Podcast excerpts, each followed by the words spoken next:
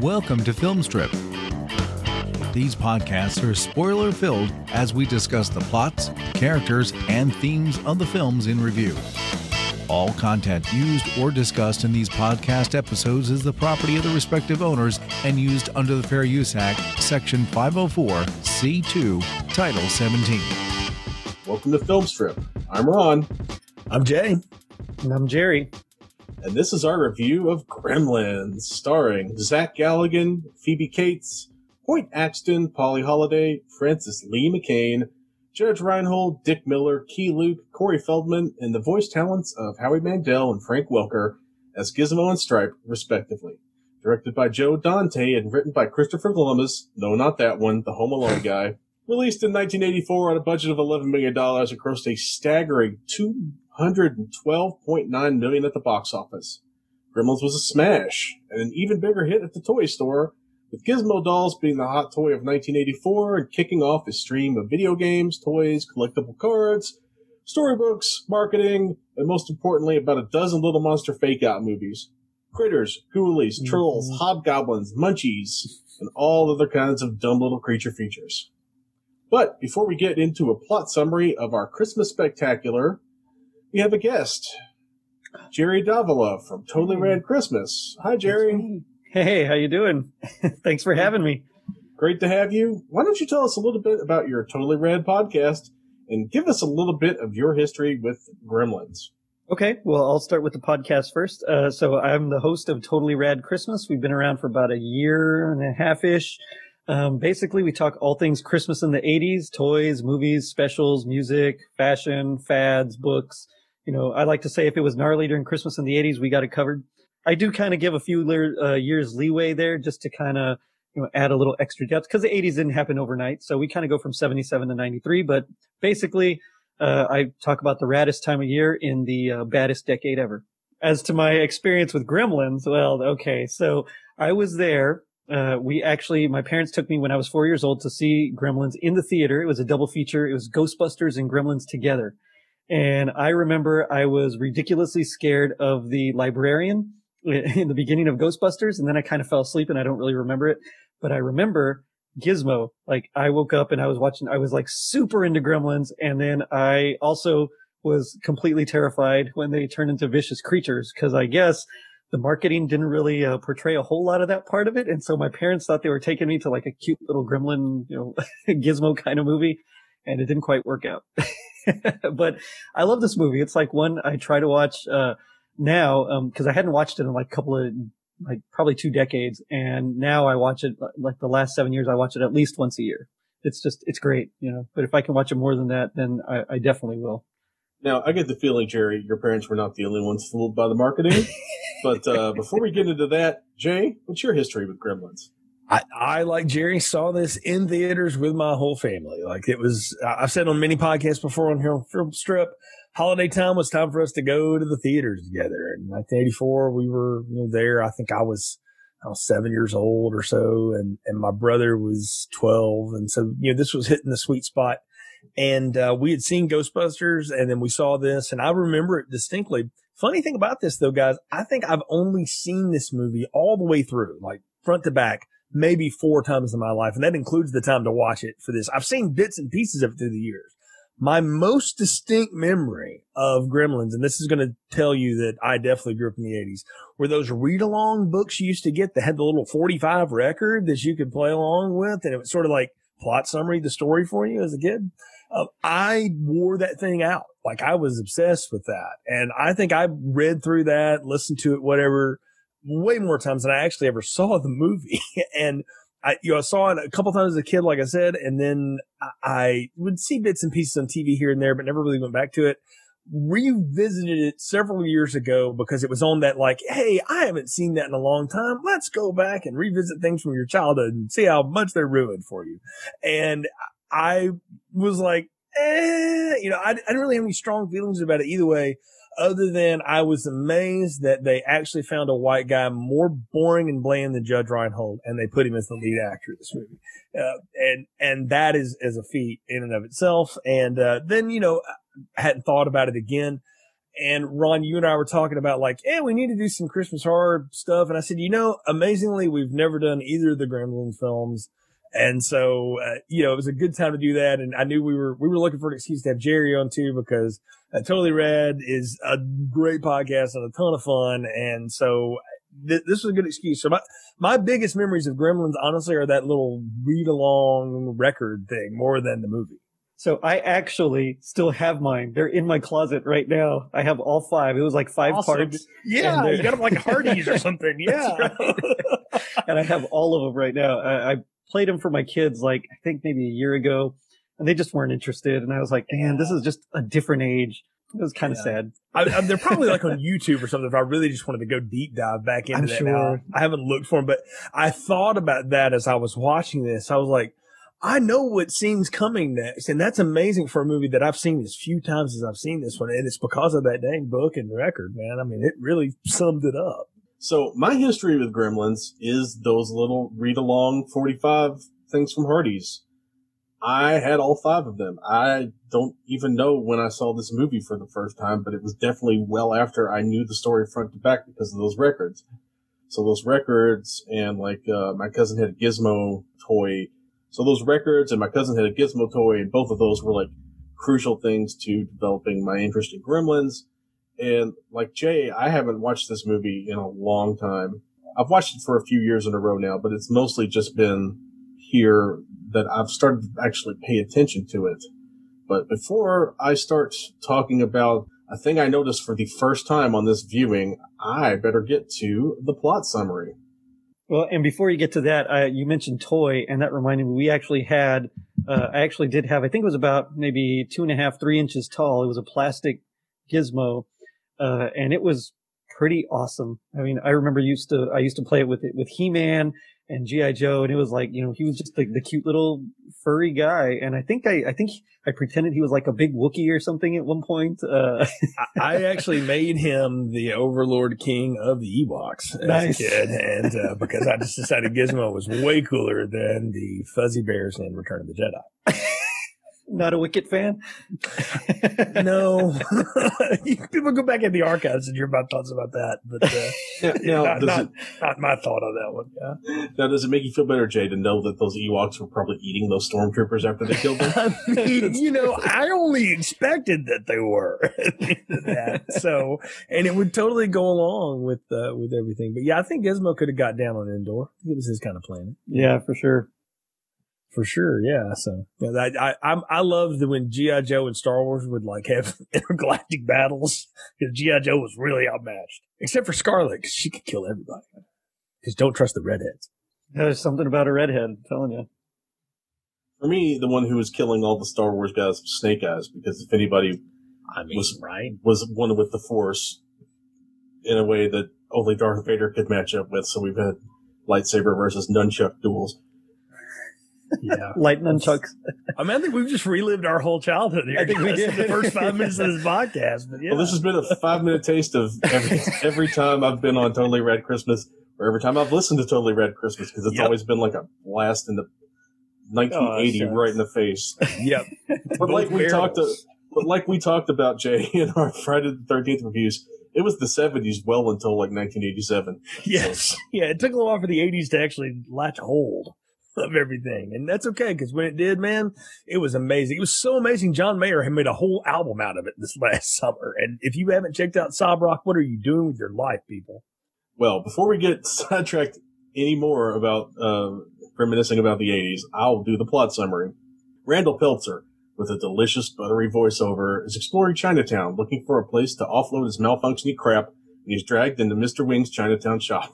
After some back and forth, Peltzer uncovers a mysterious creature known as a Mogwai, and because he's one of the most American people who has ever lived, he buys it for $200 and takes it home as a Christmas present for his son Billy. However, Mogwai are a little harder to take care of than dogs, so Rand lists off Schrodinger's rules for Billy: don't get them wet, don't expose them to bright light because it'll kill them, and don't feed them after midnight. Billy, more or less, follows those rules well until Billy's underage friend Pete accidentally spills a cup of water, splattering Gizmo with droplets and causing him to butt off 5 new Mogwai who aren't as friendly or as cute as Gizmo. Those so-called pelts or pets are loud, troublesome, and obnoxious, and they make life a living hell for poor Gizmo and are second only to Mrs. Deagle as to their ability to torture Barney the dog. Billy takes care of his new charges, except for when he leaves with the science teacher, Mr. Hansen, until the evil Spike unplugs his clock and Billy unknowingly feeds them after midnight. As we all know, after midnight is where it all hangs out, and after midnight is when all the weirdos turn crazy, and after midnight snacking is when Mogwai turn into evil, scaly, green-blooded gremlins. Mr. Hansen finds himself killed, the first person of many the gremlins inevitably murder, and Billy and his mother Lynn manage to fight off and kill the other gremlins in Billy's house, save one. Spike Scarper is paying a visit to the YMCA and doing a cannonball into the pool to create his very own gremlin army. Said gremlin army immediately start killing and maiming, catapulting Mrs. Deagle out of her upstairs window, throwing stuff out the mailbox, and driving Dick Miller's snowplow into his house. Because I know the character has a name, but he's always Dick Miller to me.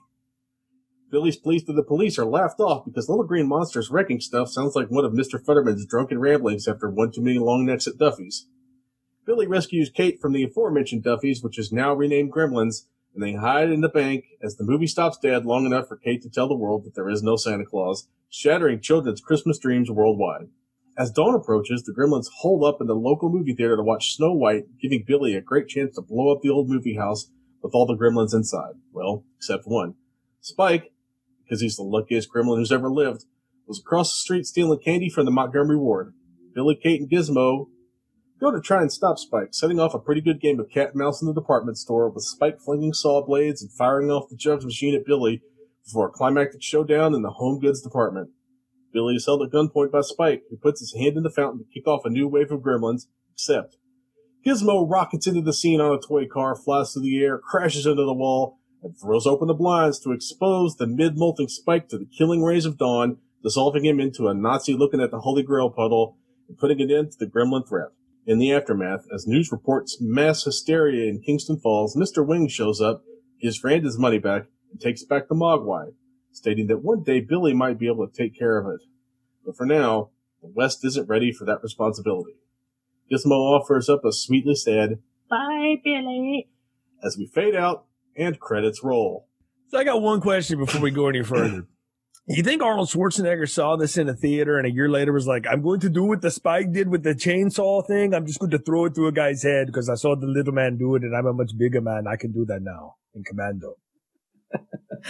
I don't know, but you're right. Stripe melting totally did remind me of his face melting in the looking at the Ark of the Covenant. Totally Raider. There's so much in this movie that is just a complete something else, and it gets ripped off and is ripped off from something else. And yeah, there's a lot to talk about for sure. All right. So one of the first things I've noticed, and this is the first time I've ever noticed this, is just how much Gremlins takes its first act structure, the first 2/3 of the movie actually, from It's a Wonderful Life, and how many shots Joe Dante straight up steals from that movie.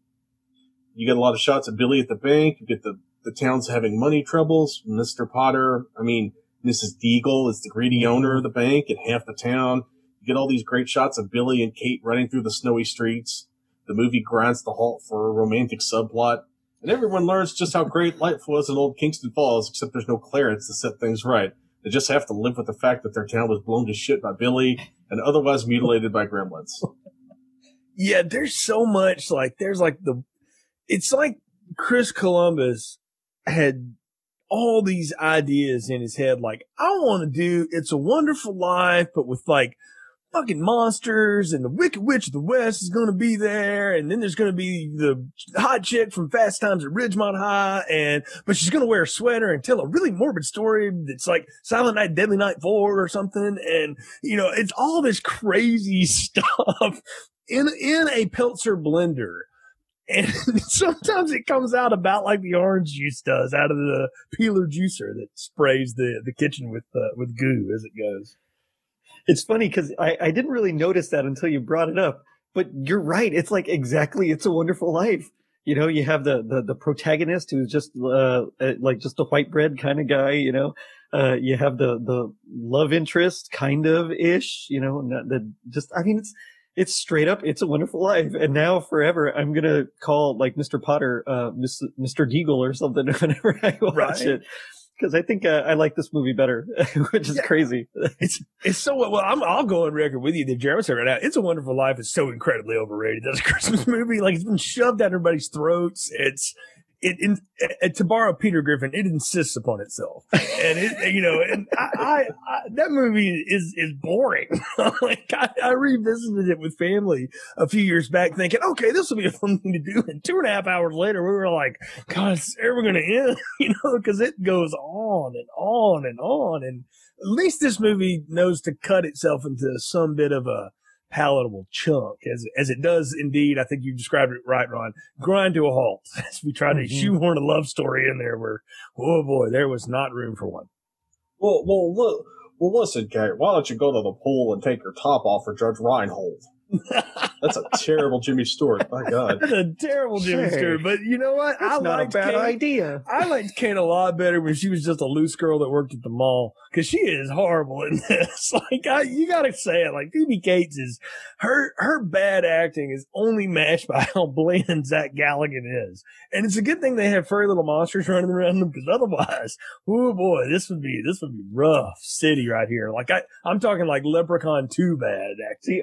On the other hand, it's Phoebe Cates, and I think we all had a crush on her at this point, like every single one of us. Yeah, I mean, I'm not watching her for thespian feats necessarily, but the fact that they give her so much melodrama to do, only to be topped by the fact that in the sequel they just send it up, like, to make fun of it. So at least they knew that, like, yeah, that didn't really land the way we thought it was going to. With the Abraham Lincoln. Yeah, right. Yeah, they just cut it off in the middle of it. So yeah, I don't know. There's so much you could talk about that, and the stories are famous, right? About like Dante fought to have that in there, and Spielberg was like, I don't even think it's that good, Joe, but okay, if that's, you know, because he felt like it was his you know, Indianapolis moment in Jaws or something. Yeah, like, nah, we're missing a lot to be able to set that up and make that work. Well, didn't he think it was like the thesis of like the whole movie, you know, like if you got, we need this, because if you have this, then you know what the movie's about, you know. The thesis of the movie is Christmas sucks and might kill you then, because that is the thesis that Kate lays out. And that's pretty much what happens in this movie too, is capitalism will murder you, children. Merry Christmas. All right. So we were going to talk about that later, but since we're already complaining about that story now, here's my question. Phoebe Cates, Kate, goes into this story, and I feel like this in and of itself, this story would in and of itself would be enough to, if it had been around, give this movie a PG-13 rating. Because this is both, like, funny. I think she does as good a job as anyone could possibly do with this thing, because it's clunky as all get out. Like, it's chitty chitty bang bang of monologues, because it's just falling apart. No, it's the Karate Kid 3 macaroni and cheese monologue. Oh, no. It's that bad. Okay. All right. So, oh, no, he said it. How is anyone skinny enough to actually fit down the chimney, or do they just have like huge chimneys in cold weather climates? See, I'm from South Texas, so while there are chimneys, nobody uses them ever. I mean, it's, you know, it's usually Christmas time. It's like 70 or 80 degrees. So, I mean, I have no idea, but I guess they do. Why not? Yeah, I've always wondered that too. And I remember as a kid, we had a fireplace in the chimney, and my dad got the stuff to like clean it out once. And we thought like literally he was going to climb down it, and it's just a big pole. He's like, no, are you stupid? Like, that's the way you do that, you know? And so I don't know. Like, the thing about it, and this is what sticks out about it, is if indeed this is supposed to be the thesis of the movie, it comes at like the worst time. Like, you need to drop that earlier in Act 2 so that we feel some buildup. Like, maybe if they did that like right after the science teacher is poisoned to death, which we're going to talk about the fact that the 5th grade science teacher can be poisoned to death on Christmas Eve. But anyway, it might have worked a little bit better, but they save it for this pivotal moment to try to bring all this to it. And I'm like, I think Billy's already eaten out her hand anyway, man. Like, I don't think you needed to sell him on her anymore. That's the whole reason why Zach Galligan got this job, because he came in to read with Phoebe Cates, and Spielberg saw it and was like, oh, this kid is already in love with her. This is exactly the geek we want in this movie. And they literally cast him because they needed like a nerdy kid who was completely puppy dog in love with Phoebe Cates. And I mean, who wouldn't be in 1984? But, you know, especially if you're Zach Galligan, and that's probably the closest you've been to a girl in years. At least one that looked like that. Yeah. Yeah, for real. I mean, like, okay, so this whole speech, I love this speech. It's terrible. You're right. It's not very well written, but it's like just so ridiculous. I think it's like the most Joe Dante thing out of like the entire film. You know, it kind of captures his quirkiness, his black comedy predilections. I mean, just everything about it. But you're right. It doesn't fit where they put it. And it really did need to be a lot earlier. I mean, I would have even put it maybe in Act One somewhere, you know, kind of set it up as like she hates Christmas. Just something about it just always seemed off where they placed it. And I think it's because it's like action, you know, they're running. And then all of a sudden it's like, yeah, so, my dad this one time, I mean, it just doesn't quite work, I think. But at the same time, I really love this speech. Give me another movie set at Christmas that's got a lot of action going on that stops to have a beat like this to tell you something really dark about a character. Freaking Lethal Weapon does this perfectly. After Murtaugh's family's been taken, and when they're waiting on the phone call, and Riggs is sitting there telling him, like, we're going to get bloody on this one, Roger. And he's just doing his best Rambo. But you look at that guy and you're like, shit, this guy's seen it. Like, this is going to be bad. And it turns out to be that way because you buy that because Riggs has set that up. Mm-hmm. And she's already told us early in the movie she hates Christmas, that it can be really depressing. Statistics show that. And I'm like, if anybody actually he's like that to you, like, don't ask him out on a date. Like, that is not a good time to do that, Billy. Like, but I think that's the whole point, is Billy is like Mr. Innocent Whiz Kid, because like his whole story is, and I got questions, so maybe y'all can figure it out for me. He works at the bank, but he still kind of lives at home in the loft, and his, I don't know, dad bringing in any income at all and all that crap. We have no idea, but that's a nice house. And Judge Reinhold says something about, like, you're supporting your whole family. I'm like, I know what bank tellers make. Like, what in the world? Like, is this guy doing? And he's a comic book artist on the side, drugs. And he's got this young toady friend. Yeah, maybe that's it. It's drugs. It's got Corey Feldman is running drugs inside Christmas trees. Okay, which Mel gets a bust next year. So yeah. Oh, Jay, yes. All right, tied it all together. Okay, yep. But before we get into the actual movie, you guys keep saying a lot of the feet of Joe Dante, but the original script that was written by Chris Home Alone Columbus, or not, he didn't do Home Alone, did he? He directed Home Alone. Yeah, he did direct Home Alone, but that's a Hughes script. So. Yeah. So Chris Columbus, one of the most milquetoast writers to ever have written, wrote the Gremlins script on spec, and it is incredibly dark. Like in the original script, Billy's mom gets killed. Barney gets killed. There's a scene at a McDonald's where the Gremlins are just like straight up eating people. Yep. Yeah. All of that kind of got cut out. But Spielberg bought this because he read the spec script and he was like, this is the weirdest thing I've ever read. I have to buy this. And he got Joe Dante out of kind of a career slump because Spielberg and Dante were both working on Twilight Zone, the movie. Yeah. So something good came out of that tragedy, and it was Gremlins. Yeah. Well, that's the best Max chapter Landis. Of that one, by the way. The one John Lithgow loses. John Lithgow, yeah. So it's funny. Spielberg, we talked about this off air a little bit about how we haven't done a werewolf movie. We need to. Dante did The Howling.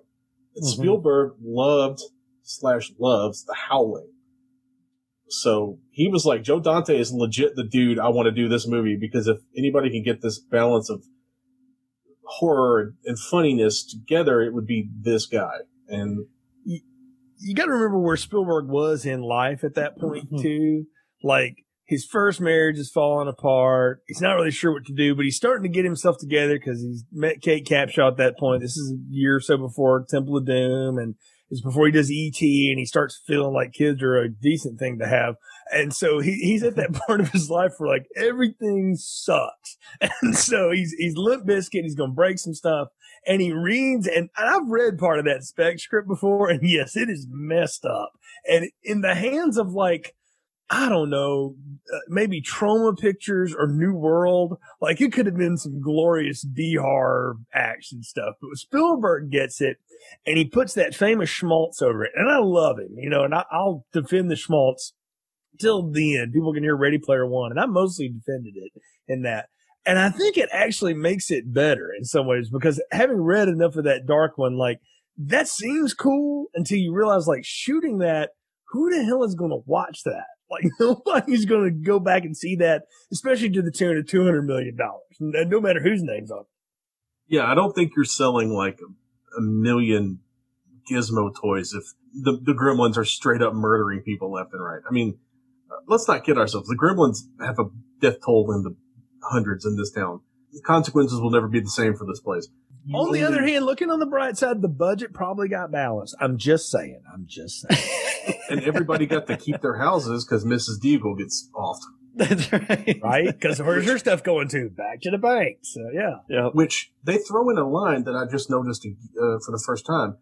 Her husband, who you see his picture in the stairwell, he was a convicted stock swindler. She got her money. She's benefiting from ill-gotten gains. Also, all of her cats are named after various currency denominations. Well, I mean, I didn't pick up on that. Yeah, that's a good point. You know, so she was Gordon Gekko's wife, is what you're saying. And before we knew what that was. I think if there's anything that works about this movie, it is the fact that all these caricatures pop up. These are not characters. These are cartoons come to life and only, you know, accented by the fact that like Chuck Jones cartoons and cameos of Chuck Jones are in the background of this thing, because it does remind me very much of the Looney Tunes that I grew up loving. It does quickly devolve. Yeah. It quickly devolves into Looney Tunes. I mean, it's just straight up slapstick style comedy, but I think that's why it works, because if you think about it, these creatures are kind of terrifying, you know, these little things that'll just mess up all your electronics and you know, try to kill you with bows and arrows and you know, all sorts of things. I mean, it's like that just that dichotomy of like, you know, the evil, but also it just, it's fun. And I think that's why it works. And I think you're right. I think Joe Dante was probably the only one that could really have pulled off that kind of thing in this time. And so I am glad Spielberg tapped him to do it. And I am glad that he kind of punched up that script, because, yeah, I mean, as much as I would have liked to have seen Gremlins eating some people in McDonald's, I don't know if I would ever want to take my kids to McDonald's after that. Yeah. Moreover, you notice McDonald's is not the product placement in this. It's friggin' Burger King, which is next to like a pet store. So that's saying its own thing anyway. But, yeah, they clearly were smart about this. But yeah, you can feel the parts where like, that's Spielberg injected into the script, like where he's rewritten it 14 times for somebody to say it better and, you know, give it a little life and stuff. The one thing I like, you know, and you notice it if you watch enough movies, I mean, it's the friggin' set that they use for Hill Valley. So it's Hill Valley with snow. So, you know, the movie theater, all that stuff. And it's kind of fun to, you know, see those things if you've watched Back to the Future a lot. And I've seen that way more than I've seen Gremlins. So I noticed all those little things and got a kick out of it this time. And then, Ron, you're right. All the It's Wonderful Life stuff, they blanket on top of it, like all the potato flakes that are the snow here, just to layer it on a little thick. Like they want us to be in a mindset. We open up with the jamming Christmas song and it's everybody getting a good mood. And, here's Corey Feldman as a tree and, you know, all this cute stuff going on. And, this mean woman wants to hurt this poor little banker's dog and all this stuff. You have all the goofy people in the front of this movie. There's that one guy that gets scared by Mrs. Deagle on the sidewalk. And I swear, like Harold Ramis ripped that off for Groundhog Day years later with Stephen Tobolowsky coming around and doing, like, it feels like the same kind of scene. So you have all this stuff to just sort of get you in the mode and the mood, and you're there, and there's the cute girl and all this stuff. And then we forget, though, how the movie opens, which is Hoyt Axton, of all people, the most folksy voice hee-haw thing going on, walking through the streets of Chinatown, just trying to like hawk his wares or buy something weird at a whatever this guy's store is. I mean, that is such a weird opening to this. It adds a layer of the Chinese mystical that, you know, I don't know that most people remember the movie. I think most people remember that big blast opening on the snow, but it opens in Chinatown. Now, it's funny because Hoyt Axton was the only person they had in mind for Rand Pelzer. They wanted Hoyt Axton from the very beginning. And when they had to cut a bunch of the opening, Joe Dante went to Hoyt and was like, "You sound super American. Here, just read this voiceover. You got a great voice. Just read this crap." And that's why we get the bookends with Hoyt Axton reading the intros and the outros, because they had to cut a bunch of crap out of the middle of the movie that explained all this. But from the very beginning, if you have any knowledge of Chinese, and I did not until I looked this up, Mogwai is Cantonese for devil. Yeah, devil or demon, evil spirit kind of a thing. So Key Luke is trying to ward you right at the front of this movie. And also, can we all appreciate the fact that Key Luke got hopefully a good payday to put on a Fu Manchu beard? Yeah, I love that guy. Yeah, I hope he did. Can we also talk about like the prototypical short round here? It's the one who sells the Mogwai to Hoyt Axton. you think Spielberg saw it and was like, "I got an idea for a movie." I'm like, I know what to do. I know exactly where to put this kid. The next indie movie, we got to get him one of these. That's what happens too. And the problem was they couldn't afford the Mogwai, so they just got an Asian child. Right. Yeah, they brought the Mogwai out, and Harrison Ford was like, "I'm not acting next to that fucking thing. Get it out of my fucking face." That was too much emotion, man. Dial it back a bit. Well, he's angry. No, I've seen him do emotion when Chris Angel did like some of his weird devil magic in front of me. He's like, "Get the hell out of my house!" Like, no way. That's one of the funniest clips I've ever seen. I should probably cut all this crap where I'm just dropping F-bombs, but whatever. Who cares? It's going to have an explicit tag. It's an 80s movie. What are you going to do? Yeah, it's still PG. We're only showing faces melting off and people getting murdered by monsters. Yeah, we used to roll back then. If you ever needed to know the clout Spielberg has, I mean, well, first, the fact that there's no new Jaws movies ever, as long as he's alive. But if you just wanted to know how long that has been going on, nearly 40 years, people. He went to the MPAA and told them where they could stick that 13 at the end of that rating, because he was like, "No, I'm dragging the American family to this horror fest where we're going to talk about Santa dying in a chimney, and we're going to murder half the town we're going to have one of these lizards flash somebody even though he's got nothing in front to flash, and that we're going to do all of it, and it's going to be friggin' PG." And they said, "Yes, Stephen. Sure." The PG-13 wasn't introduced until 2 months after this came out. I did not know this. I thought it had been around. So my thought is Spielberg said, "You're not rolling out a new rating. No, you're going to hold that crap until Gremlins is through. You can give that crap to Red Dawn or something." Yes, yeah, so they slapped it on Red Dawn. How Red Dawn is only PG-13 is a conversation for another day. But yeah, a whole nother time, man. Right. You can get away with so much back then. I mean, it's amazing to think about, though, right? I would argue too, it was a better time before the MPAA got a stick up its nose about everything and started, wrecking movies, by cutting them to pieces for what they were. I'm for one of those that, like, art is art. You make a choice, in this country in particular, to go view it. And I that what's funny though is that this movie is built on the dupe of like, come see the cute little furry thing, and there might be some green monsters, but they're cute too. And then you get in there, and it's like, my father died in a tragic accident, and and then you've got the neighbor like going, you can't trust all this foreign crap, and then people just getting their faces torn off and shit. Man, this movie is messed up. I just wonder how many racial slurs they had to cut out of Dick Miller's dialogue. Not that he would say it, but they were definitely written for that character.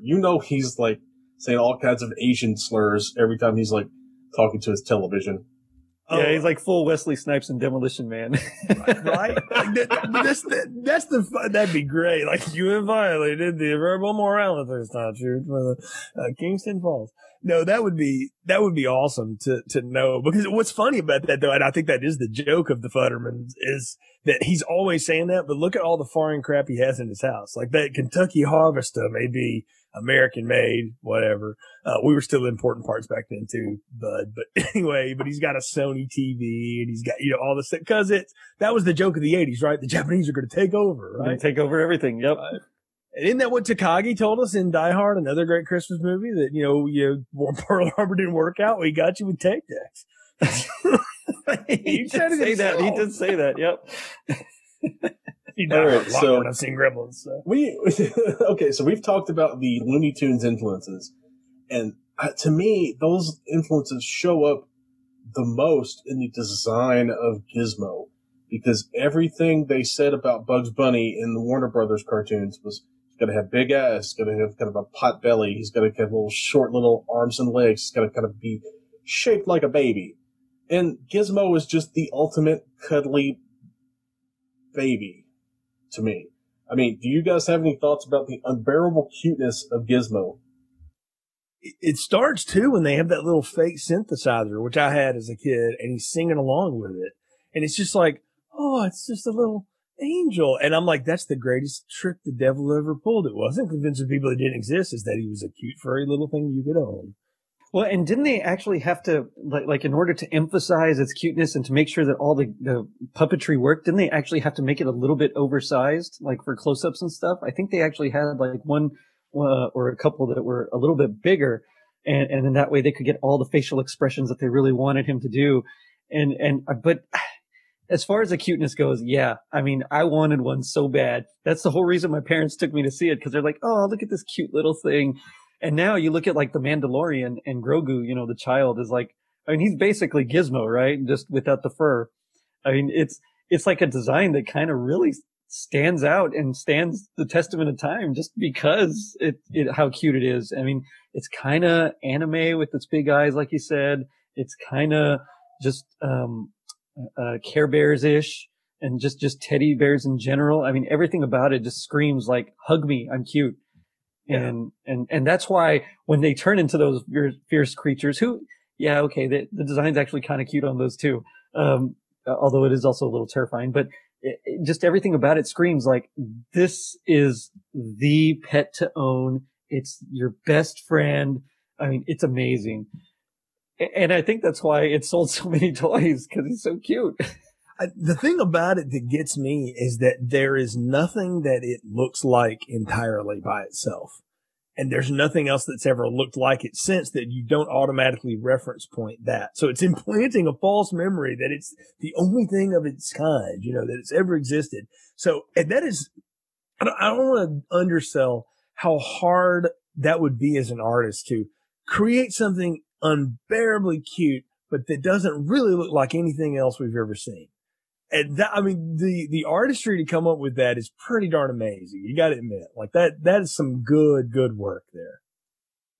Yeah, for real. Production design, whoever the designer was on that was fantastic, because he makes it, like you said, he makes it nostalgic enough because it still kind of resembles like an anthropomorphic, you know, bear, you know, like a teddy bear, but it's just odd enough that, you know, there's something not quite right about it.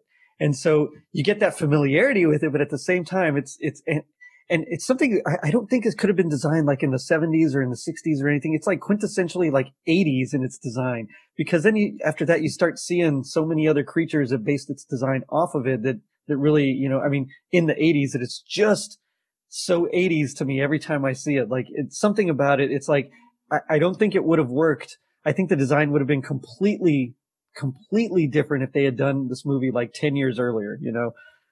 Something about it just, it screams like, you know, 80s commercialism. Yeah, it really does. I think it's Rick Baker, right? He's the guy doing a lot of this stuff. So, and kind of early Baker stuff too. So it's really good. Well, that would tie back into The Howling, because Rick Baker did The Howling. So that tracks. I don't see why he wouldn't want to pull off the exact opposite of the werewolf transformations in The Howling by making something adorable, not horrifying. But I do have a question about that. I just to jump in there, mm-hmm. when they spill water on it, though, that terrified me as a kid, and even to this day. Yes. Like, there's something about the bubbling on poor little Gizmo. I'm like, that is just eerie. And when they kind of unfurl and there's that sticky noise, you just know, like, oh, this is not going to go well. This is bad. Yeah, they do a great job of establishing immediately that these gremlins aren't like Gizmo. But before we get into that, or before we get much further into that, the three rules. Let's dig into that while we're talking about it, because this is when he's talking to, like, Billy's talking to Corey Feldman. He's like, here are all the rules for this thing, you know. Okay, so you can't feed them after midnight. At what point can you feed them? Can they have breakfast? See, it's a good question. Do they recognize time zones? You know, that's what I have always understood. That is, it's relative to where you are and where they are, just like it would be for you and me. Because Billy has a line, and I noticed it distinctly this time. It's like when they're all jumping up and down in the box and having a freak out, and he's like, "Shut up! I already fed you." You know, and it's like, okay, so obviously you can feed them. I think the idea of after midnight is sort of like any time when we would be asleep. You don't need to feed these things. Cage them up, keep them away. And even, you know, Mr. Wing or whatever has Gizmo in a cage, you know, kind of at all times. So he knows. And that's how I've always said. I know people pick on that a lot because it is kind of funny, but I mean, it's not like New Year's Evil where he's trying to hop planes or something. That's what I used to think that movie was, where the guy's jumping between time zones.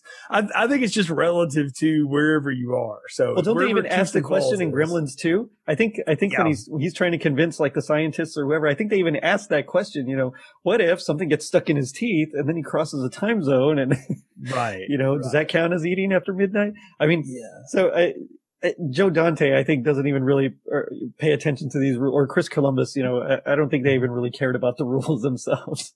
The light one is the one that I'm, like, most skeptical of, because I'm like, so, I mean, like, because I watched a lot of Buffy and Angel, and they skirted around that a lot with the vampires. Like, they could run out in the sunlight as long as they had a coat over their head sometimes, and there might be a little smoke, but they'll be okay. And I'm like, how do you avoid direct light at all times? Like, that would be very difficult to do.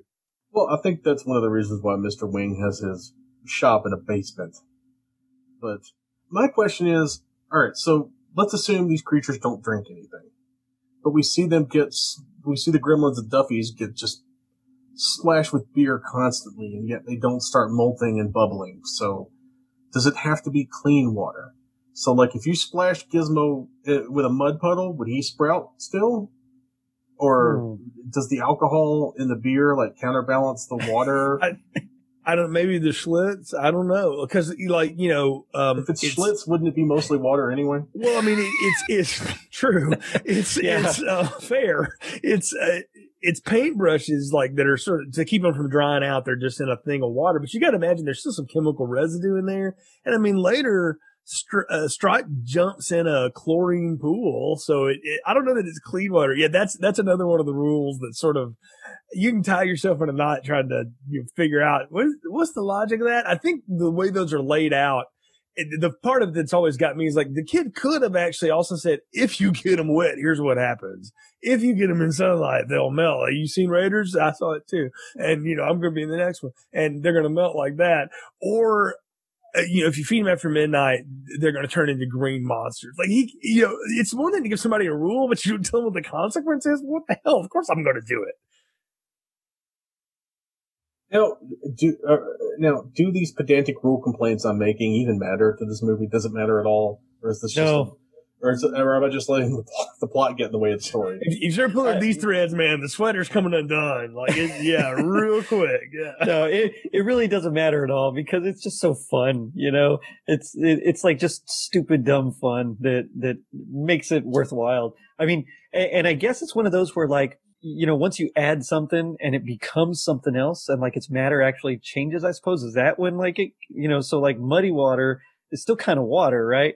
Just has a little bit of mud in there. But, like, when you add, like, the coffee or you know, when you're brewing a beer, that's like it actually different, right? It becomes something. I mean, I don't know, but who cares? Because I mean, at the end of the day, you know, we're gonna see some gremlins, you know, chew a guy's arm off or something in the mailbox, and that's all we want to see. Let me give you guys a comparison. The movie you're wanting, where you want the rules to matter and say anything, is the Christopher Nolan movie. Yeah, well, no, it's The Thing. It's John Carpenter's The Thing. That's where that makes it. And then you have the fun one, which is this movie. Much like if you want like the slasher that thinks, you want Halloween 1978. Or if you just want to watch people get chopped up, you want Friday the 13th Part 2. You know, I mean, there's a difference. And I think these movies live in that time zone. You know, The Thing and Halloween are kind of more in the serious, take themselves seriously kind of mode. Whereas Gremlins and Friday the 13th 2 through 7 don't really take anything seriously. That's kind of the point of it. That's fair enough. Yeah. I think the more I start focusing on these rules, the more I turn into a real Judge Reinhold character. Well, you were talking about the yuppie from hell. You right? Gotta have one of them. It's an 80s movie, man. You gotta have a yuppie. I mean, you see the proto like St. Elmo's Fire and all of those movies like in this dude right here. And what's so funny, you know, 2 years before or a year and a half before, he's playing a high school kid working at a fish restaurant who's crushing on Phoebe Cates. And then they're doing this and like totally different, you know, people again. It's always fun to see actors that do things sort of consecutively with each other, where they play a high school student and then they play like a, you know, successful executive 2 days later. It's, you know, it's funny. Well, that's one of the reasons why Judge Reinhold is in this movie, because he was in Fast Times. They wanted people who already had chemistry with each other, so they're like, well, we know he can act around Phoebe Cates, so let's just have him in the movie. Moreover, he can act around Phoebe Cates and not drool like Zach Galligan does, so he can actually get through a scene. Can we talk about Zach Galligan? I've picked on him a lot. Like, I mean, he is the dime store Jimmy Stewart. He's the blandest guy. Yes. I mean, he's naive to like a fault. I mean, as a character, he's not a character. You're right. He's just a caricature. He's like so one dimensional, but at the same time, he's got like this charm to him, I think, and that's kind of why you follow him as a protagonist. And I mean, I get what Spielberg was saying, because I completely bought his crush or his chemistry with Phoebe Cates. I mean, he was basically just fawning all over her, you know, and I mean, I don't blame him, man. I'd probably be doing the same thing. I saw Fast Times. I also think he was legitimately scared of Polly Holiday. For whatever reason, whatever she did to him on set, like Flo brought it. Yeah, I mean, like you see the look on his face. That's real fear. Like whatever she did worked. Well, that's one of the reasons Polly Holiday got this role, is because of Alice, and they were like, we want somebody that people know who's capable of just having an acid tongue, but we're going to take all of the comedy out of it, and that's where we get Mrs. Deagle, who is history's greatest monster. And the person in the movie who most deserves her wicked witch-like death. So gets her comeuppance, yeah. There's definitely parallels between her death and the death of the wicked witch, because the last shot of her is with her feet in the air, like a dead cartoon character, or like a dead cartoon animal. Yeah, I got like a Wile E. Coyote thing out of that whole, like, the automatic stair lift thing, and it just flings her out the window and all that. I was like, I just waited for him to, you know, when he goes off the cliff and he holds up the sign like, help. You know, and it drops, and only to be accented. That would have been the best movie ever, right? Only to be accented this time by the fact that, and I just noticed it when she's going by that portrait of her husband, he's kind of side-eyed and like, yes, finally, she'll join me in hell. Ah. It's 100% a Looney Tunes gag, and I'm surprised that we don't see the eyes move to follow her as she whizzes past. Dude, it's a Ghost and Mr. Chicken awesome. Gag. That's what that's from. It would have been awesome. It's a Don Knotts gag. But that's the thing, though. This movie, is, even though it's so 80s, is friggin' obsessed with the 1950s and everything about the 50s. The cool culture, Clark Gable and the race cars and all that, and the noir detective and the sweet innocent town and all that stuff that we think is the 50s or whatever. This movie is obsessed with, this town is obsessed with the 50s. So it's neat to see a movie that is so 80s be absolutely obsessed with the 1950s, only to be topped by what Back to the Future would do 3 years later. Right. Well, and I think that's why this movie kind of still holds up compared to a lot of other 80s movies, is because it's that superposition that you're talking about of like the two different eras. And so it's kind of timeless ? It's something about it. It makes it still worthwhile. And I don't know if it's just because it's zany, because it is ridiculously over the top and, or not. I don't know, but whatever it is, it really does hold up, and it kind of does have that just timeless feel. Yeah, 2022's Gremlins 3 would be set in like an Amazon distribution center or something. I hope so. It wouldn't be nearly as interesting. It would be funny for the gag, but I don't know that it would work as well. The whole point of Gremlins 2 was Joe Dante was like, I'm going to poison this well with so much poison, no one could possibly follow me up, because I don't want anybody else to mess up my gremlins. Did y'all ever see that Key and Peele sketch? Yes. Yes. Kitchen, and they send in like, the Hollywood, like, a sequel maker or whatever it is. Yes. Well, for years I thought Rob Zombie invented ruining your own franchise when he did Halloween 2, which I like that movie, but it's weird, and I wouldn't tell you it's a good Halloween movie. And it killed the franchise, for a decade.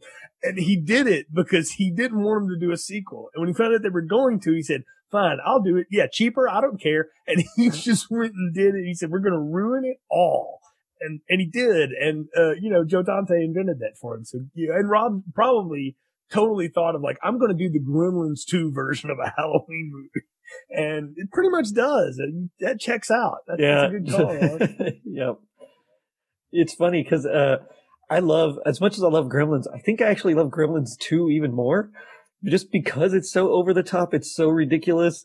They just, they take it to the next level. I mean, we got an electric gremlin. There's a vegetable gremlin. The bat gremlin was like the coolest thing to me ever. The TV station where everything has a dedicated channel, and you just think like, how ridiculous is that? And now that's exactly what the horror channel. You got the cooking channel. So you're saying it's very channel. Prescient.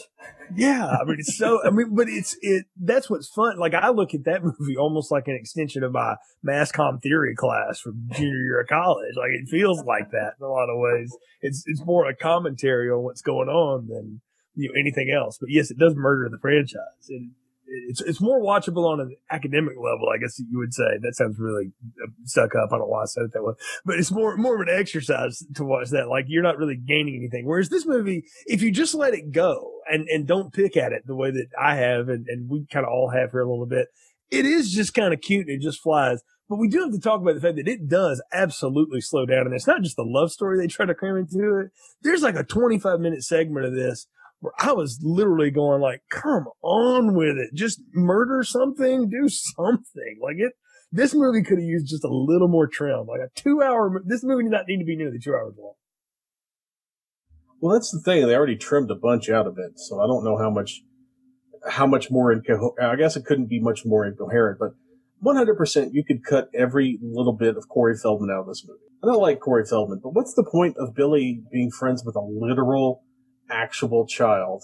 No, Billy could have made that same mistake and knocked the water on him. Like, and it would have worked. It actually would have made Billy a little more culpable for this, because Pete never has to pay for that. No, he just disappears from the movie. Like, we never hear from him again. I assume he's at home dealing with his own gremlin problem, but I mean, who knows?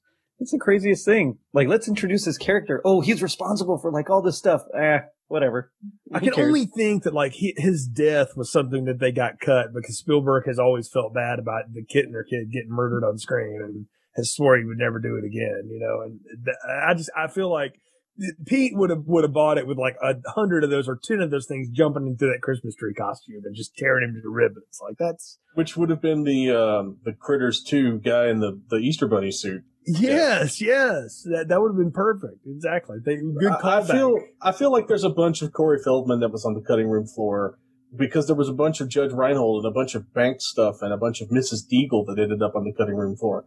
There's this whole scene that was cut of Mrs. Deagle just excoriating Kate, just like destroying her. Yeah, but I don't think we need it. Like, that's the thing, though. Like, I get why you would cut that, because she's evil just from the first scene with that broken snowman helmet and the way she spikes fear in the town just walking down the street. Like, the two scenes when she comes in the bank. And again, I think Zach Galligan was legit afraid of that woman. You can see it on his face. And that's all we need. Like, we need more of that. I think what I could have done with less of and maybe I want an explanation of it, is I know the Gremlins run the town amok, right? And there's that whole bit where they're at Duffy's bar. And I want to know, at what point Kate decided to start serving them drinks and then to continue to do so. I could have done without. That never made any sense to me. Even as a kid, like, I remember seeing this, you know, like I said, I was 4 years old when I saw this. I didn't get, why was she sticking around serving them drinks? You know, that just made no sense to me. I have a perfectly good explanation for that. Bunch of green, scaly monsters coming to your bar. Are you going to piss them off by not giving them beer? Or are you just going to liquor them up and hope they pass out so you can leave? Because there's no way. If she tries to run, they're just going to maul her to death, like presumably they did Corey Feldman. So your best chance is to stay behind the bar, pass out the beer, and hope one of them wants to be a smooth or a smooth jazz noir guy in a door. You're going for the Peter Venkman. What we should do with the Marshmallow Man? He's a sailor. He's in New York. We get this guy laid. We got the trouble. So, yeah, you know what? They didn't even try that. I mean, yeah. Well, there were several of them coming on to her. Bless her heart. No, I've always thought, but like, I think that it's the Gremlins causing mayhem in town. Like, we could have montaged that up a little bit more, and I think it would have made it just go a little more fleet. I'm talking about if you just trim 10 minutes of this, it may feel less like we're there. Let's get with it. You know, I don't know. It just seems like we take a long time to get to the big showdown at the sporting goods store, mall, place, or whatever. So that shift in tone between like the It's a Wonderful Life versus this movie becomes a legit horror movie after a certain point. It's when they take the thing to the science teacher. That's when it becomes a horror movie. Yes. The whole thing about Mr. Hansen, where that thing is skulking around in the dark, that's scary. The whole thing where Lynn is like going around the Peltzer house and these monsters are jumping out at her, that's scary stuff. Like, even before they become full-on monsters, they're like tying up Barney. They're like beating up Gizmo. They're just little jerks. And does that tonal shift where this movie goes from being a comedy with, you know, bumbling Zach Galligan drooling on Phoebe Cates to a out and out horror movie, does that work for you guys? I think it worked for me, mostly just because when it really does happen, his mom is just like a badass. I mean, she takes out what, like 4 or 5 of them all on her own. I think if she had died, I don't know if it would have worked for me in that case, which I would have made it more horror, but I don't know. I feel like that kind of eased into the transition a little bit because she was kind of triumphant. And so there was, you know, it wasn't so jarring. Like, I think if it had been, you know, her death, like originally written, I think it would have been just been too jarring. And I don't know if I would have bought that tonal shift. But I think because she's still, I mean, and it's frightening, don't get me wrong. It's still kind of, you know, suspenseful, but I think because she's triumphant, there's just that little bit of hope that you get, you know, and a little bit of levity, especially in the way she kills them, you know, with the microwave and the Peltzer blender, juicer, whatever it's called. I mean, I think because of that, it works a little bit better. I do think that it could have probably been a little smoother for sure. I don't know how they would have done it, but I think they probably, a more seasoned writer perhaps could have just transitioned that a little bit better because it was kind of abrupt. See, my argument would be that it would have worked better had they had kept that tone going through it, where they kept kind of the Looney Tunes ridiculous kind of funny mixed with the horrific stuff. I think a movie that does that really well, like Fright Night does that really well. There's part of that movie that gets really friggin' dark. And then it gets goofy and it's fun, you know, it's like fun. So when the attack in the house is happening, and even the thing at Duffy's, like, this movie is being fun and horrific at the same time. I was okay with that. It's when it takes that hard left into Albuquerque and it's Breaking Bad and we're jumping in pools and it's going down. Like, then I'm like, well, we're in a different movie now. Like, this is, you know, we have completely shifted gears and we can't go back to fun anymore. And that's what I feel like the second half of this movie on is really lacking a lot of the laugh and the fun that we got in the first half of it. It's really after the attack of the house everything starts going much darker, accentuated by the Phoebe Cates speech, which we've already talked about. It's everything is so much darker toned, and it's like this movie starts taking itself seriously all of a sudden. I'm like, no, you were better when you were just being goofy and funny. You were being live action Looney Tunes. Do more of that. You know, it's funny that you mentioned the live action cartoon, because that we kind of get to the point where it's starting to get closer and closer to dawn, and you've got the town, while after Phoebe Cates tells her story, the town and the movie theater showing Gremlins the movie have all been rendered silent. The movie, because the Gremlins are all holed up in the local movie house, and your movie theater, because Phoebe Cates just killed the crowd. But all the Gremlins are holed up watching Snow White in what is a pretty good piece of Disney cross-promotion. Do you guys remember when Disney used to re-release all their movies in theaters when they would call it Opening the Disney Vault? Yeah. Yes. Did you guys ever go to any of that stuff as a kid? What did you think of that? Oh man, I loved it. It was like a treat, because you just we rarely got to see any of the Disney stuff anyway, because we weren't at home on Sunday nights to watch the Disney Hour or whatever, and so to get to see that in a theater was. I mean, I saw Cinderella and Snow White and Bambi, all of them. I think all the classics. Yeah. So my dad used to work at the movie theater in his hometown, and he got to watch like a ton of these for free. And I remember a couple of times we'd actually go back to his hometown just visiting, and sometimes we'd stop in the movie theater, and he would like take us up to the booth, and he'd just be talking to the guy, and we would just be watching the movie, through the little hole, whatever, that the projector shines through. And so I did get to see some of these, kind of, not quite in as the way you're supposed to see it, but.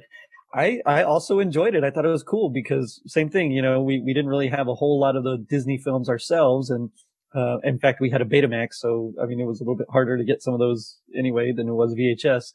And so, I mean, I always just dug it, I thought it was something neat, something different. But again, it's also a really good move by Disney, just kind of throwing whatever they can in here and hoping that it sticks. And I think it did, of course. Now Disney rules everything. So you got to remember where Disney was in 84 too, man. Like anything to just get somebody to pay attention to us at this point. Yeah. Like, yeah, we'll take Spielberg. Heck yeah. You can have whatever you want, and that's how, they really started to resurge, as they started wisely investing the capital they would get off of these things and turn it into something else. But that's a whole other paper to talk about. But yeah.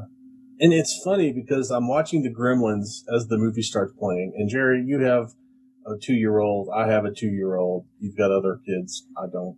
But the Gremlin response was like watching my toddler respond to the actual scene in Snow White. I hope. Yeah, she was straight up. She would be running around, doing her thing, screaming and yelling, be bopping, shoving snacks in her mouth. And then the movie would start. It would just be like, boom, saucer eyes. And then she starts singing along with the Seven Dwarves. And I just thought that was really funny, because what is a toddler but a gremlin that's made of human totally meat? A gremlin. Having had 3 of them now, I can definitely say toddler equals gremlin. Yeah, for sure. You're right. It's exactly and my 2-year-old still, we were watching Space Jam earlier tonight. Because they want to see the new one. I was like, no, you got to watch Michael Jordan first. Yeah. So we were watching that, and same thing. She was just kind of not paying attention, and then all of a sudden, something exciting happens, and she's right there, and then she starts doing exactly what Lola Bunny or whoever was on screen was doing. And so, I mean, their attention span is so short that I feel like she could party with these gremlins like forever, and be totally cool. Like I don't think they'd hurt her. I think they'd literally just be like, "Hey, let's go hang out. Let's go grab a beer or something." Yeah, that's definitely one of the things that struck me the most about having watched this for like the first time since having a toddler. It's like, okay, I see how your brain is wired, and I see how their brains are wired. It all makes a lot of sense. Just pure id chaos.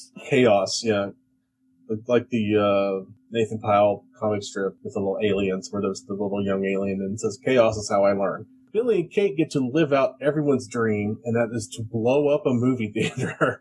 Now, Jerry, when you were exploring your dad's hometown movie theater, did you find any giant gas mains in the back? You know, I don't recall any giant gas mains, but no, I can't say I did. So I got to chalk it up to different times. Guys, we're plot armor. We're missing it. This is an environmental film now. This is anti-fracking. That's what this is. Wow. This is what happens. They're going to light the whole thing on fire. See? Mind blown. Yeah. No, I mean, seriously, like, wasn't that not the trope of every 80s movie is, let me find the gas main and put a small flame in front of it and blow it all to hell. You know, like, we've been doing that for years. Didn't they also, like, blow up the movie theater in The Blob or try to? They did that. They did it in a Final Destination movie. They've blown up a lot of movie theaters. It's pretty funny because, you know, I don't remember there being a lot of giant gas mains, but my thought was, if you're going to do this, then why don't you just do the universal fire and find a big room full of old silver nitrate film and just, like, light that on fire, and it'll go up like a priceless movie history. Or light those old curtains on the side that have never been dusted. That's instant, you know. Oh. They don't light anymore because of all the dust. Yeah, there you go. They're their own fire retardant now. Exactly. Yeah. No, asbestos. But I think like it's a problem though, is that we create this army of gremlins and then we have to find a way to dispatch them sort of all at once to make Stripe go on the hunt for water again. Right. And I'm like, well, what? I mean, you created them so you could wreck the town. I get it. But it is a little cheap that they get taken out so easily. Like, it's, I don't know. I love that perfectly, like, just predictable, convenient. This plot device, you know, oh yeah, we're all right here. Okay, let's blow them up. Oh wait, one of them isn't? Aha. Because he went to get extra snacks. Like, that's why Stripe isn't there, we should say. He's like, I need some more jujubes, guys. I'll be back in a little bit. And it's like, everything smells like, you guys smell gas? I smell gas. And he gets out of town. Like, smart. Yeah, Stripe does sneak across the street to the Montgomery Ward and another piece of product placement to get candy. Is this Joe Dante quietly supporting people who sneak snacks from outside into the movie theater? He's subverting the whole industry. Yeah, let's blow up the theater and sneak snacks in. Right, scathing indictment on the whole cinema. Only to be topped by the fact that this movie is only streaming on HBO Max exclusively. So there we go. And yes, listen, Joe Dante also did Matinee, right? Yeah, which is the most thing love letter John Goodman. Yeah, to the movie theater experience. But. Yeah, totally is. So, I don't know. It's I think it's just a joke. Is you have to get him out, right? You got to get the main bad guy out. Gary Busey can't get shot by Riggs that early.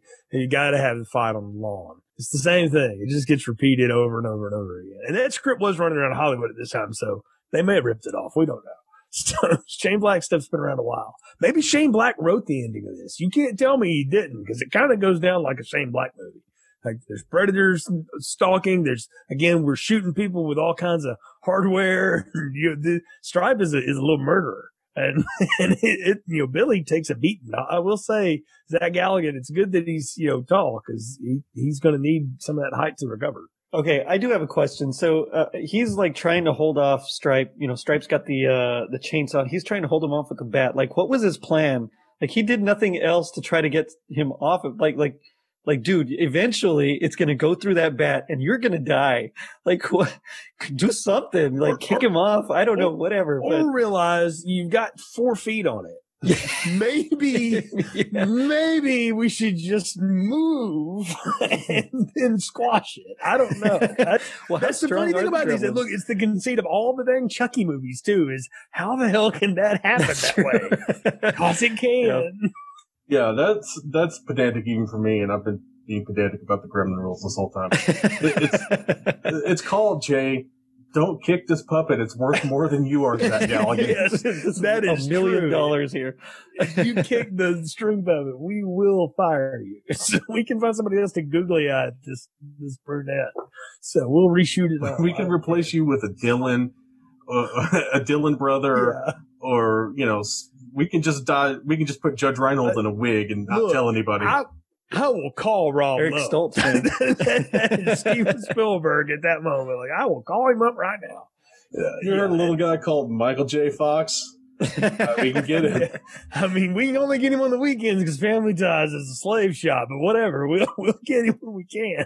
I'll take Stoltz, whatever. Stoltz, yeah. So, yeah, we'll do it all. But no, we get the big showdown, and I mean, it is a big action scene, and I do get a good wink out of the Gizmo driving the Barbie Corvette thing.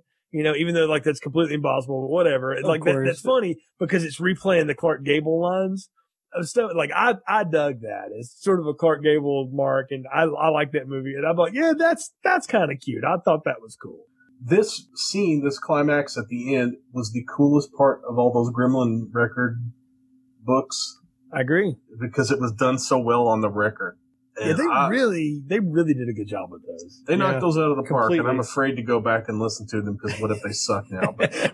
Well, that's the danger with everything. Yeah, I know. And I should say that movie. I know that name of the movie is To Please a Lady. It's the Gable movie that you're seeing referenced out there in the race car and the romantic thing. But it's got that same again. It's 1950. It's that same sheen on top of it. The hero is going to come into the day, but Gizmo like launches himself off of like a snow shovel and just lands in the corner conveniently by the window. I don't think he knew that's what that was, and I don't think he knew how it worked.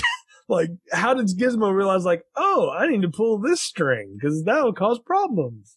No, he puts it together because he tracks up the string to the shade and says bright light, and then he pulls it. Oh, I missed that. Okay, so that's a good point then. So I missed that point. Remember when department stores sold guns? Oh, yeah, guns, crossbows. Right? Yeah. That totally brought me back because I remember all that. It's so weird to think about now, but yeah, that was like a normal thing. I mean, even Walmart, remember? Sears and Roebuck had shotguns in a catalog that you could just order, and it would be mailed to you. Or shipped to your local store. And I remember a lot of those used to be, like, that whole hunting area used to be right by the toy section, too. Right? Yeah. Let's not even talk about it. In the 80s, there was a hunting toy section, as it were. That was quite a blast from the past. But why is it that Stripe is the only one who bothers to get a gun? Why does Billy not get a gun? I was wondering the same. I'm like, Billy disarms him from a lot of things. Billy could have gone full Ash and really armed up if he had wanted to. But let's remember, Billy is stupid. And so therefore, all he's thinking about is getting out of the Montgomery Ward somehow. But his dad shows up and like Hoyt Axton's like, am I in the scene? Okay. What am I supposed to do? And, and look horrified at that goo on the ground. Okay. It's funny, but I will say though, like you do it full on horror movie, like those effects with that melting scene. Yeah. I remember that. Like I was scarred from that. That totally got me. And I think that got me worse than the actual face melting scene of Raiders. And I don't know if it's just because it was already a creature or because you see the kind of skeletal bubbly goo afterwards. I don't know what it was, but for some reason that was like just a lot more terrifying than the, the whole Ark of the Covenant bit. I mean, I think that there's two things. Is one, he's a creature, and you've already seen him kind of bubbling anyway because he's doing the multiplication thing, and you're like, oh, that's gross. And the Nazis deserved it. I mean, so come on. That's true. That's the truth. Yeah, Stripe did nothing wrong. We all know this. Well, I don't know about that, but I wouldn't go that far, Ron. But Billy is the least, like, all Billy does in this whole time is get, like, attacked and shot at, get beaten up by a little 2.5 foot tall green monster. And the person who's protagonist ever. And the person who saves the day is even smaller than Stripe. It's Gizmo. Because like Hoyt Axton doesn't do anything. Barney the dog just kind of barks and almost gets run over by the Barbie car. And Gizmo's the only one who's like, oh, right. I guess it's up to me to stop this thing I didn't do, Corey Feldman. Yeah. Well, I mean, yeah. Gizmo has realized like these morons have caused all of this. So like, Barney, get out of the way. I got this. Yeah. Gizmo watched him some Clark Gable movies. He got a little machismo and he's ready to go. I think if I remember from the novelization, like they provide a little backstory on this. Where I guess the Mogwai were actually like creatures that were created by some aliens. And I guess like one out of every 10,000 or something actually wouldn't turn into a gremlin if you got wet. But somehow, I guess, Gizmo... Wow. It's so weird. Of course, novelizations always add like a whole bunch more. But sometimes I actually wonder, because a very few times novelizations actually add stuff from like the like a previous draft of the script. And so I always kind of wonder, like, what was in... Like, was that ever in the actual script, or was that just the brainchild of All I know is somebody at Fox got that and held on to it all the way until we had Alien versus Predator. that lasted a long time, man. Oh, now I so want Alien versus Predator versus Gremlins. Oh, that's good. But in the original draft, Gizmo turns into the lead bad gremlin. He's supposed to be Stripe, right? That's right. He is Stripe. Yeah. Can I tell you, like, I almost like that better, though, that there's real consequences right there. Now, that's a different movie, and it would be a much darker movie, but I kind of like that, and I almost wish they had done that, because then Billy would have to kill his pet. Put him down like Old Yeller. Oh, yeah, man. Right? Yeah, you have to kill your favorite thing, to be able to survive this. That would have been a way to go. But I think like Spielberg or whoever said like, "Nah, man, we're going to sell like a billion of those stupid things, so no, you can't do that." Yeah, that was 100% a Spielberg idea. He was definitely, and he's admitted as much, I believe, that it was his idea to make sure that Gizmo stays throughout the whole movie and that Gizmo has an active role throughout the movie. And it was a smart idea. I mean, for real, look how much the movie made. And look how much all the merchandising made. I mean, who didn't want a Gizmo? I mean, he was, like we talked about earlier, he was just so ridiculously adorable. So that's like completely a win there for them. But I kind of wish I had a piece of that action, because I mean, right? That's like a lot of money there. I mean, not only that, you're talking about 37 years of intellectual property where everything after it is compared to it. Yeah. That's pretty amazing. Yeah, for real. Yeah, just imagine if Joe Dante owned the marketing rights to this. He would be as rich as George Lucas right now. Yes, he would, but he didn't sign the line, Ron. That's a bad George Lucas. Cut that. No, we're going to keep that bad George Lucas. Is that who that was supposed to be? Yeah, I wasn't even sure who that was. I was like, did Paul Bearer advise Joe Dante about this thing? Oh, yes. Keep Gizmo around. Oh man, I gotta have you on my show just for getting me with the spoon. I'm dead. That's awesome.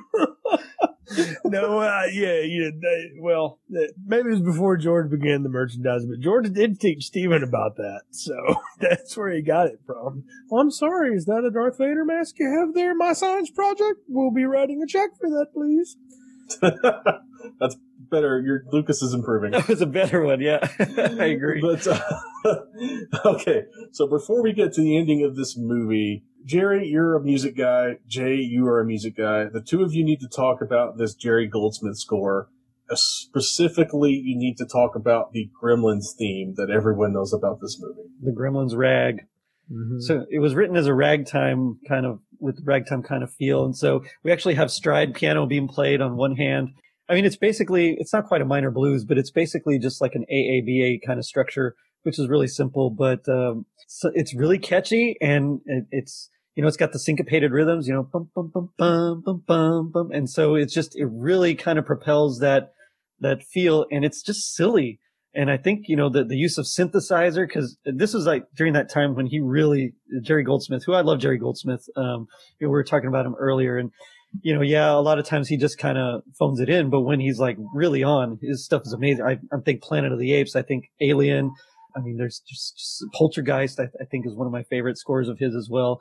But in this one, by making it like that ragtime kind of feel, again, it makes it timeless. We're talking about, spanning all these different decades and different eras, but at the same time, it emphasizes like the silliness of these creatures. And then just adding the synthesizer to get some of these weird sound effects. And then, of course, we get like typical Jerry Goldsmith, action cues with like ostinatos and like low brass and, glockenspiel runs and things like that. But I love that theme. It's just, it's really just like a minor one, and then goes to like a minor four, and like just hits the dominant five, like for a little bit. I mean, it's just nice and simple. Yeah, no, it totally works. And it gives you that, again, that offbeat piece of it. Yeah. Makes it weird. And what I always call it is like, it's evil carnival music. Yeah. And that's what that song, the rag is. And it's what a lot of the music in this is. It's the wacky carnival gone awry music. And, yeah. I'm here for that. I also will now blame him for everything Danny Elfman's ever done, because I feel like that is a lot of what is happening in Danny Elfman's life is evil carnival. Evil carnival. Yeah, you're right. Yeah. Pee-wee's Big Adventure. And I mean, and I reviewed one of those weird Elfman movies once, back in the day. And the music's the same. It's just this there's just something a little off about it. Like, you can't dance to it, but it's, yeah. You kind of want to, but you can't. But yeah, I imagine some of those early Disney cartoons did this. If you've ever watched them, they're black and white, and like everybody has stubble, and they look homeless and scary. And yeah. There's always like evil music going behind them, like dun da do da da da da. It's just, it's funky. And I love it. The man Goldsmith, like say, when he's on, he's on. And he creates stuff that only when you hear it, you know exactly what movie that is. Yeah. Scene is. And that's the best compliment I can pay to any score. Which I think is kind of missing from like a lot of movies nowadays. There's like not really very, like very memorable themes. And one thing that like John Williams, Danny Elfman, Jerry Goldsmith, all these guys did really well. And this is a perfect example of it. This Gremlins rag here. And even Gizmo's theme later on, which is also kind of like does double duty as kind of like a love theme, I suppose. But, I mean, it's just, they're very memorable. You hear Gizmo, do, do, do, do, do, do, do, that kind of thing, and it's Jerry Goldsmith's really, how should I say this? He really doesn't use a lot of like diegetic kind of music, like music itself that is, is actually a part of the scene and is part of the reality of the film. Most of it is just score that accompanies, whatever's happening. But in this case, I mean, he actually did. That's Gizmo hums that theme. That's like his song that he kind of sings or whatever. And I think he really uses it very well. And then, of course, we hear it, a nice, lush, full orchestra with strings and everything. But the one thing that always stands out to me is just a lot of the synths in this one. There's just so much synthesizer that. Yeah. And I get it. I mean, you have a new toy to play with. And he was always known for like using all sorts of random and novel instruments. So like in Planet of the Apes, he used like mixing bowls turned upside down. He also used like the Brazilian cuica and a Jewish shofar, that kind of thing to get those primal sounds. In Alien, he used like the didgeridoo and a conch shell and a serpent. It's like a medieval instrument that he used. But here, I mean, it's just, we have a new toy. It's a synthesizer that he'd been playing with for like a few years, but you get all these different cool sounds to kind of blend with the rest of the orchestra. And so you can really tell that, okay, this is, I get it. It's your new toy. You're playing with it. But, I mean, I would have liked to have seen a little more creativity in it. Although I got to applaud him just because that theme is just so memorable. Yeah, I think we should tell people, too, like the synthesizers he's using are the kind that, like, you have to literally tune them to get what you want out of them. You don't just dial it up and play. You have to mess with it on the diodes and all that stuff. And it was stuff that, like, cool. Yeah, but like Pink Floyd and, really Brian Wilson and the Beach Boys were the ones that really pioneered a lot of that stuff. And it had made its way into movie soundtrack at that point, and because it got cheaper to make them. It used to be a good synthesizer with half a room, and then it was just a big box and you could do things with it. So, yeah, you play with a lot. I mean, it does make this very much part of its time. But in the same, again, like you could lay some of the score on any modern movie and it would work for the most part. Maybe not the rag, but like, just the orchestral pieces, the action cues. They would lay right in any Marvel flick that's out there right now. Yeah. Now I really want the Gremlins rag overlaid onto Loki. Right? Like, I think that would actually work, too. I think it would. That's a especially good call. Especially with the alligator Loki. Spoilers for Loki, sorry. Yeah. If you hadn't watched Loki by this point, by the time this show's out, y'all, come on. That's true. Get on the train. Join the movement. So do we think Jerry Goldsmith was just like, hey, look at what I got at Gary Newman's garage sale? He brought in like a crate full of synthesizer. Yeah, probably. Yeah, I can see that. Yep. Yeah. Totally. I think it's fun though. These composers, particularly ones like Goldsmith and Horner, some of these guys that have been around for decades, to watch them adapt to the new things of the decades as they come through. It's what makes it, again, what makes their work memorable and their stuff memorable is that they pick up whatever the new thing is. Yeah, I agree. And I think what really drew me to Goldsmith was I'm like a huge like 20th century orchestral fan. So like, you know, there's like romanticism, classicism, you know, all that stuff, Baroque. But to me, I really like stuff like Stravinsky and Bartók and like all those guys, Berg and Schoenberg and, you know, all those guys. And I think he does a great job of like combining like the atonal qualities of Berg with like the just primitivism of like Stravinsky. And he just combines them together in such a way that it really works, you know. And I was talking about Planet of the Apes. So you think about like that hunt cue when Heston's, you know, trying to escape from the apes and he's captured for the first time. And we get that on piano, you know, bum, bum, bum, bum, bum, bum, bum, bum, bum. And he just has that ostinato going underneath. Well, we get kind of a similar thing with like all these action cues where when the you know, Mrs. Deagle, and, you know, in that scene and when the gremlins are just running amok. And so I love how he combines that, but at the same time, he overlays it with the melody that is just so memorable. Because of that, I think that's why it works in the context that it does. I remember there's an old story about Stravinsky wanting to get into film music because, I mean, at that point, orchestral music was already kind of dying out. And so he met with like the head of a studio. I think it was MGM. And, you know, he's like, the guy was like, I hear you're the best composer in the world. He's like, yeah, I guess so. He's like, okay, well, you know, we have a new movie coming out. How long will it take you to, you know, to write some music for it? He said, a year. He's like, all right, bye, Mr. Stravinsky. You know, so I think of that. But then I think of like Jerry Goldsmith being able to do that in like just, you know, 8 weeks or whatever it is that it took at that time. I know it's gotten shorter and shorter nowadays, but I mean, to me, that's just amazing. And I mean, I got to compliment him because even though we use the synth, that rag is just, it works. That leads us to the end of the movie where Key Luke returns to get his Mogwai back. I don't know how he knew things had gone awry. I don't know if he just left Chinatown, like, was only just getting there because he took the slow bus when he found out his grandson sold the Mogwai to the whitest man who's ever lived. No, dude, he's on foot. He walks. He walked across the earth to go get that thing. Oh, he's not Kane from Kung Fu. He didn't walk across the earth. Oh, yeah. No, he walks out of town. He's not walking toward the bus station. He's walking on the road toward the moon. So he maybe that's what took so long. Yeah. So like wherever the heck Kingston Falls is supposed to be. Yeah. Like, it's supposed to be like upstate New York or whatever. That'd take you a little while to get there. So. Is it upstate New York? I thought it was Ohio for some reason. I don't know. I mean, it is. No idea. It could be. I mean, you know, again, it's Hill Valley, so it's not California. It was just Midwest, somewhere Midwest. Yeah, but maybe it is Ohio. So, but still, that's a good hoof. You know, you go from Chinatown, you got to go to Pennsylvania, a lot of hills, you know, problems. Yeah, especially when you're a 100-year-old man? Question mark. He's clearly old. Yeah.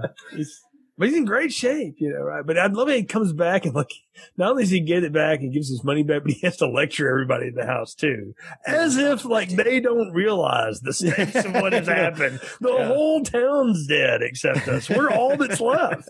Yeah, I know you sliced your arm open and your house is demolished and a lot of people lost their lives. But come on, you guys weren't ready for this. How dare you try? But only the gall to turn around to Billy and give him that false hope, like, maybe one day you will be prepared. I'm like, what was Billy going to do? The challenge of the warrior to get the Mogwai? Like, I'm sure the look on Billy's face is like, no, it's all right. Like, I'll say goodbye and it's okay. Did you see the brunette? Like, I'm just going to hang out with her because she doesn't turn into an evil monster when I get her in the shower or anything. I've seen this chick come out of a pool. She does not go evil. No, she is wet. So. No bubbling going on there. But I totally want to see like Billy's training montage now, as he becomes worthy and learns how to deal with the Mogwai. We'll set it to a Survivor, like Rocky IV. There you go, right? Yeah, it's got to be. Yep. I mean, and then top it off with Hearts on Fire. Just let's lay that on top of it. And then when he finally gets the pet, you got to put "You're the best." Yes, that would be perfect. You're the best. Oh, yeah. There we go. Yes, let's do all of that. Yeah. You know, it's really funny to me that Key Luke gives this lecture about, you know, you people have already destroying nature or whatever. which is rich coming from a guy from a culture where they built the Three Gorges Dam that displaced like over 1 million people and has killed at least 30 endangered species that we know of. I guess since he speaks Cantonese, he's from Hong Kong, not from like mainland China. So maybe he's just as much a victim of the Chinese government as everyone else is in that situation. Not to get political or anything. I think we can give him a pass on most of that. But like I said, the thing about it is I just find it funny that he feels the need to lecture them when the damage is there. Like, you know, it seems like that whole situation is like the lecture, don't you think? It should be more. Only accent by the fact that Hoyt Axton is just desperately trying to apologize to him, and it is a good bit of comedy. He was like, "I want you to have one of these smokeless ashtrays," or whatever he's trying to give him, and I don't know. It's just funny. No, a man already tried to give me one or whatever. The gas station guy that he gave one to earlier or whatever. But yeah, I don't know. I just thought that was a good bit of comedy on top of, yes, we know. Like, we are not only am I not ready, I don't want to be ready for this thing. Let me say bye to it and you take it back and don't whatever this is, please destroy it because there can't be more of them. I mean, really, it's Mr. Wing's fault for selling a Mogwai to Hoyt Axton.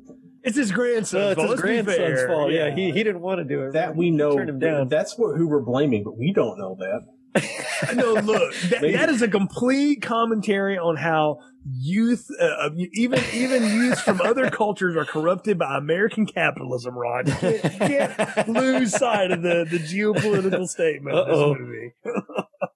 That kid was 100% born in America. We all know that. Yeah, totally.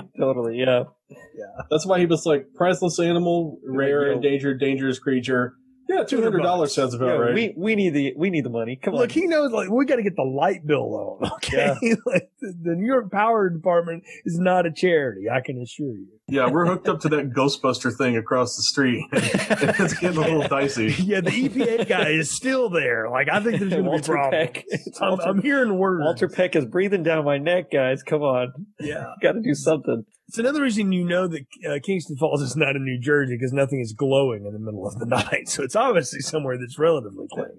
Yeah, Kingston Falls takes place on Three Mile Island itself. That would have made the Gremlins somehow more terrifying. Or it would have made them a rolling embrick Godzilla, one or the other. I was just thinking of the Chernobyl miniseries where all the miners, all the naked miners go underground, but it's just Gremlins. Hey, it's hot down here. I am all in. I'll watch that. Stripe earns the Hero of the Soviet Union badge. Just got to pin it to his neck. Oh, if Stellan Skarsgård can just play Mr. Wing, we've got a sequel. Okay. Well, after those wild digressions that went nowhere, it's time to get this ship back on track with our final thoughts, recommendations, and popcorn ratings for Gremlins. If you're not familiar with the popcorn ratings, we go from small to extra large. You can add any kind of qualifier to that you want. Extra butter, burnt, full of kernels.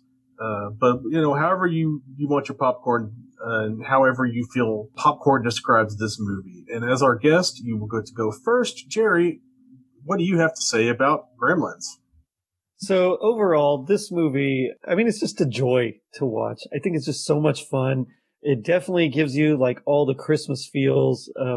It's not one that I normally think of as a Christmas movie, but like Die Hard, I think there's just so much Christmas in it that, I mean, it's got to be, you know, you can totally take it as a Christmas movie.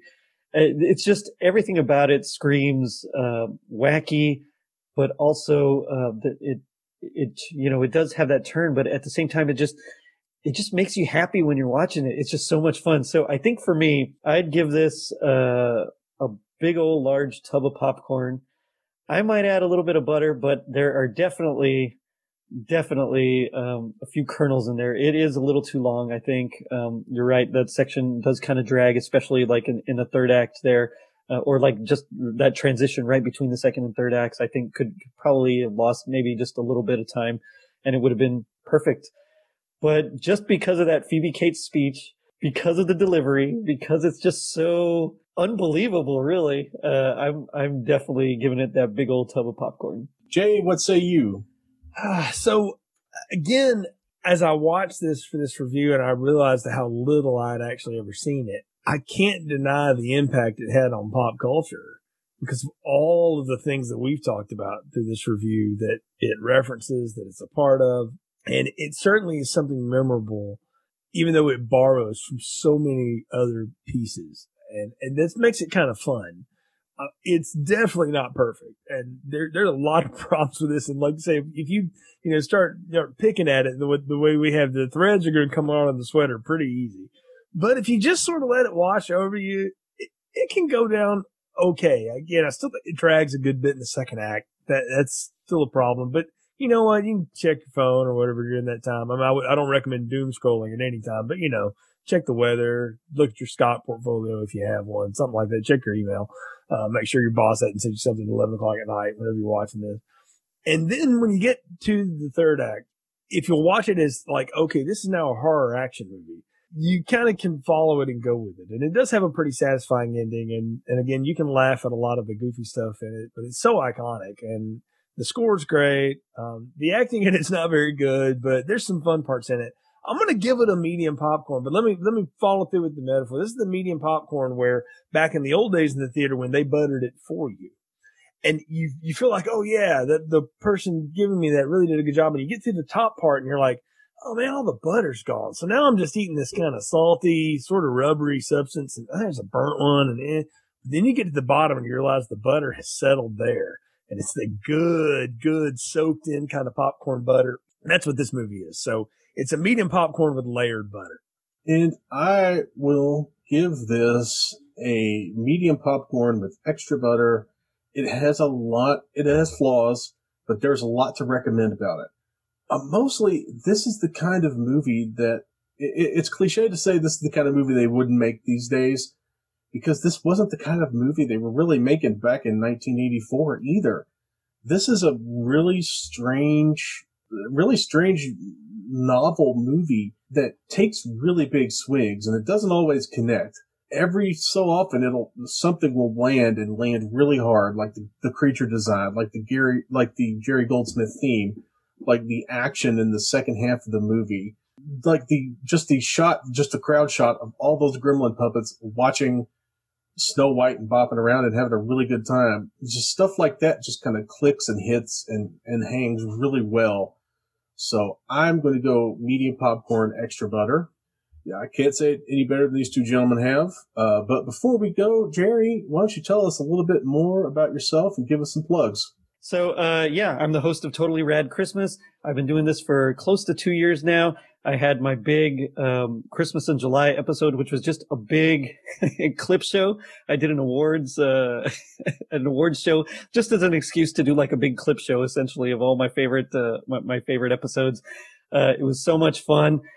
I try to talk all things Christmas in the 80s, so it's not just movies, it's not just specials. We talk books, we talk magazines, we talk comics, we talk toys like Mask and He-Man, Transformers and G.I. Joe. We talk things that barely have to do with Christmas, but hey, like if you got it for Christmas, that kind of counts as well. I give a huge leeway. I talk fun stuff like Night of the Comet. Ron, I had the pleasure of you coming on the show, and we talked Invasion USA, the Cannon film with Chuck Norris. I try to keep it fun, and just my main goal is just to remind you of that time you were growing up when it was kind of just magical and weird and wacky because it was the 80s and everything was neon, but also like they had the best stuff, like, toys and cartoons wise. So, I try to do that every episode, and I have guests from other Christmas podcasts. I have guests from just other random podcasts on. It's just so much fun. And it's just one of those things that I love doing, and I can't wait to do more.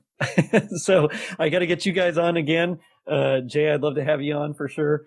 It's been a blast, and you can find us anywhere you get podcasts, of course, and on social media. You can find me on Facebook and Instagram at Totally Rad Christmas, and on Twitter at Rad Christmas. I do have a website, but I still haven't done anything with it yet, so don't go there. But but it is totallyradchristmas.com. One day that will be something useful. It eventually, yeah. And as always, you can find the stuff that I write at denofgeek.com. I will have covered American Horror Story. I will have covered The Walking Dead. I will have covered all sorts of things that aren't necessarily Christmas related, but might fall into the horror sort of area. And not to mention other random stuff that just pops up here and there. And as always, you can follow the show's social media at FilmstripPod on Twitter, Instagram, and Facebook. There you'll find announcements about upcoming shows, links to shows that are currently out, and a link to our Letterboxd page, which contains our entire archive of reviews. So feel free to go to filmstrippodcast.com to check out our Anchor FM page. Or you can just find us on your podcast platform of choice, Apple, Spotify, Google, etc. You can find this pod wherever fine pods are casted. Please like, rate, review, give us a positive rating, give us 5 stars. Share the show with people you like. Share the show with your enemies. Share it with everyone and to everyone. Jerry, as always, thank you very much for popping on the show. It was great to have you. It was a totally rad experience. I see what you did there. Yeah, that's the kind of humor you get on this. But for real, though, thanks for having me. It was a ton of fun. Yeah, we will definitely have to have you on again for a movie we've talked about doing for quite some time with Jerry. But I won't mention it yet. Save that for later. But for Jay and Jerry, I'm Ron. Happy holidays, Merry Christmas, Happy New Year, etc., etc. And thank you very much for listening to Filmstrip.